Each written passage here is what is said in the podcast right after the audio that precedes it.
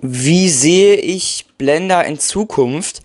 Der Punkt ist, dass ich mich das sehr oft frage in letzter Zeit und auch ein bisschen damit herumstruggle. In welcher Form wird Blender in Zukunft auftreten? Und ich möchte euch heute mal meine Meinung dazu mitteilen.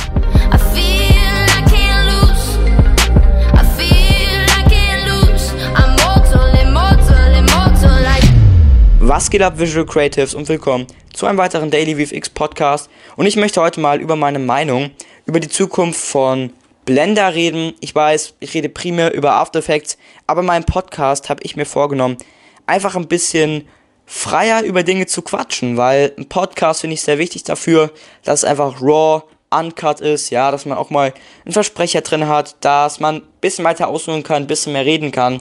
Und ich mache die Podcasts jetzt auch nicht so unfassbar lang ähm, um wirklich dann den Content trotzdem noch relativ gebündelt herauszugeben. Und ich nehme mir auch ab sofort, ja, wir haben jetzt den 17.04.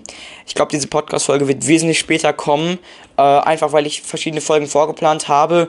Aus dem Grund, damit ich halt eben jeden Tag eine Folge hochladen kann, was ich machen werde, damit ich einfach ähm, sehr viel Content herausgeben kann und insgesamt so ein kleines Tagebuch für mich bauen kann, weil das ist jetzt auch einmal mein Ziel, ich denke, ich werde jetzt einen Monat durchziehen und gucken, wie es ankommt. Und danach wird es wahrscheinlich wieder geregelter Dinge laufen, was das angeht. Ähm, aber das ist jetzt auch für mich so eine kleine Challenge in dieser Corona-Zeit, jeden Tag das Ganze zu dokumentieren. Wie läuft mein VFX-Stuff weiter und was für Gedanken habe ich. Und das Ganze kann ich mir dann auch mal in fünf Jahren anhören oder in zehn Jahren oder wann auch immer und sagen, ey, okay, krass. So hast du damals gedacht und gut, dass ich mich heute so weiterentwickelt habe. Aber es war jetzt mal kurz äh, vom Thema abgeschwiffen, worüber ich eigentlich, wie gesagt, reden möchte. Die Zukunft von Blender. Ich äh, bin ja auch mit Blender tätig, ganz selten und sehr unprofessionell noch, da ich gerade in das Programm reinstarte. Und was ich sagen muss, ich liebe Blender. Also es gibt keine entspanntere Software für mich, weil das Ganze sehr ähm, mittlerweile clean ist. Es ist noch komplex, ja, aber es ist clean gehalten. Es hat mittlerweile auch ein schönes Interface. Es ist strukturiert gehalten. Das heißt, du weißt, wo was liegt. Du hast verschiedene Layouts. Was mir auch sehr gut gefällt, dass es Node-basiert ist. Und es ist insgesamt ein professionelles Tool. Auch wenn es viele Leute immer noch so als Hobby-Artist-Tool ansehen. Das ist aus meiner Sicht nicht so. Weil es einfach Tools hat und vor allem bessere Tools hat, die andere Programme gar nicht haben. 3D-Tracking geht damit sehr gut.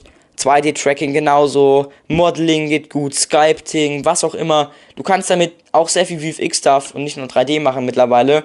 Und das finde ich einfach sehr, sehr cool, dass das mittlerweile so aufgebaut ist. Und es hat sehr, sehr viele Stärken. Es gibt jetzt auch einen Compositor, mit dem du im Nachhinein Sachen hinzufügen kannst, wie zum Beispiel Leuchten, Rauschen, was auch immer, Unschärfe. Und das ist einfach extrem angenehm damit zu arbeiten. Du hast einen Shading Editor extra für Materials, das heißt Node-based Material Editing, was ich sehr angenehm finde. Texture Painting ist auch sehr, sehr gut. Also insgesamt, um es kurz zu fassen, ich mag Blender sehr gerne. Ich habe es wirklich lieben gelernt. Ähm, ganz klar nur Homo an der Stelle. Aber der Punkt ist einfach, ich mag dieses Programm. Okay? Ich mag dieses Programm sehr, sehr gerne und deswegen arbeite ich damit auch relativ häufig in letzter Zeit. Wie gesagt, ich bin auch kein Pro. Und da habe ich mir immer die Frage gestellt, ey, weil viele Leute sagen, Blender, nee, lieber nicht. Benutzt Cinema 4D, benutzt ähm, Nuke, äh, was, was laber ich, Nuke nicht, äh, benutzt 3ds Max, benutzt Maya, benutzt was auch immer, benutzt Houdini, höre ich sogar manche sagen. Also ganz crazy Stuff, der sehr teuer ist, wird da angepriesen. Und was viele, glaube ich, nicht wissen, ist, dass Blender komplett kostenlos ist. Dieses Programm ist 100% free, es gibt keinen Haken, es gibt kein siebentägiges Probeabo oder so ein Scheiß. Es ist komplett kostenlos. Und das ist einfach sau cool, weil einfach dieses Programm so viele Stärken hat und trotzdem kostenlos ist. Und das ist einfach eine sehr krasse Stärke von diesem Programm.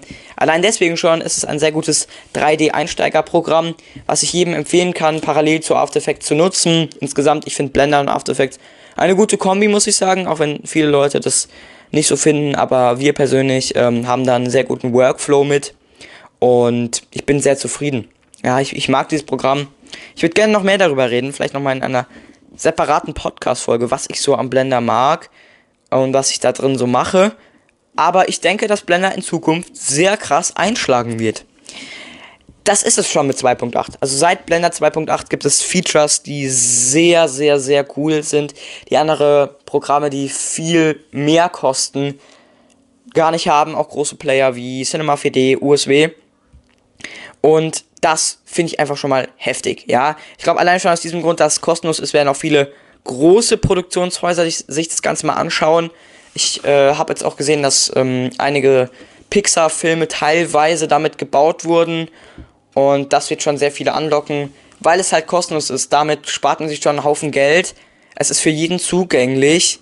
Und im Prinzip wird die VFX-Community um, äh, um Blender immer größer, weil eben es kostenlos ist, weil es mittlerweile immer weiter einsteigerfreundlicher aufgebaut wird. Ich habe es ja schon erwähnt, mit Layouts, wo du verschiedene im Prinzip Tools drin hast für spezielle Sachen. Wir haben zum Beispiel einen Sculpting-Part, einen Texture Paint-Part, einen Shading-Part für Materials, einen Compositing-Part, was auch immer. Und das ist eine sehr coole Sache, wenn man sich noch nicht so gut zurechtfindet und nicht tausend Fenster öffnen, schließen, verschieben muss. Das ist schon mal so die erste Sache. Ich denke, dass viele große Produktionshäuser sich das Ganze ansehen werden, wenn Blender so weitermacht. Ich glaube auch, dass Blender immer einsteigerfreundlicher werden wird, dass es sogar die einfachste Software werden wird, weil es gerade einfach so, ich sag jetzt nicht mal im Hype ist, aber diese Entwickler von Blender haben einfach gerade einen sehr guten Flow aus meiner Sicht. Die kriegen es gerade wirklich gut hin, den Zeitgeist zu treffen. VFX werden insgesamt bisschen leichter, ja, langsam über die Zeit. Vergleicht es mal mit 1970, da war das noch eine ganz andere Sache, wo George Lucas mit ähm, Industrial Light and Magic daran gearbeitet hat. Ich glaube, Blender wird immer einfacher werden. Ich hoffe es auch, weil dann wird alles angenehmer. Ja, je einfacher die Sachen werden, desto angenehmer sind sie und desto mehr Leute kommen natürlich dann in die Programme rein und desto größer wird Blender werden. Ich glaube auch, dass es einen sehr großen Part im Punkt Animation spiegeln wird, weil das auch relativ einfach ist. Du kannst es relativ easy animieren, nicht so wie in Cinema 4D, wo ich es sehr kompliziert finde, muss ich tatsächlich zugeben. In Blender ist es übersichtlich, es ist einfach. Klar, jetzt nicht so wie in After Effects, aber man kann schon relativ übersichtlich damit arbeiten. Du hast auch einen Graph Editor, wo du die Keyframes nochmal genauer bestimmen kannst. Also ich denke, in Sachen Animation und Modeling mit Materials sehe ich sehr weit vorne. Was so Partikel, Explosionen und so weiter angeht, ähm, da müssen sie noch nachrüsten aus meiner Sicht. Da haben natürlich Software wie Houdini auf jeden Fall die Nase vorne. Aber natürlich ist Houdini ja auch darauf spezialisiert, da kann man auf jeden Fall nichts sagen. Ähm, ich hoffe wirklich, dass Blender weiter aufblühen wird und dass es mehr Leute, mehr große Produktionshäuser nutzen werden. Das war es jetzt mal so von meiner Seite heute. Wie gesagt, 17.04. Und ich freue mich auf dein Feedback, was du vom Blender hältst. Schreib es mir gerne und wenn du wissen willst, wie du Visual Effects in deinem Unternehmen integrieren kannst, check doch mal die Beschreibung aus, da beraten wir dich 15 Minuten kostenlos, wie du VFX und vor allem welche VFX du in deinem äh, Unternehmen integrieren kannst. Das war's jetzt mit diesem Podcast, Leute.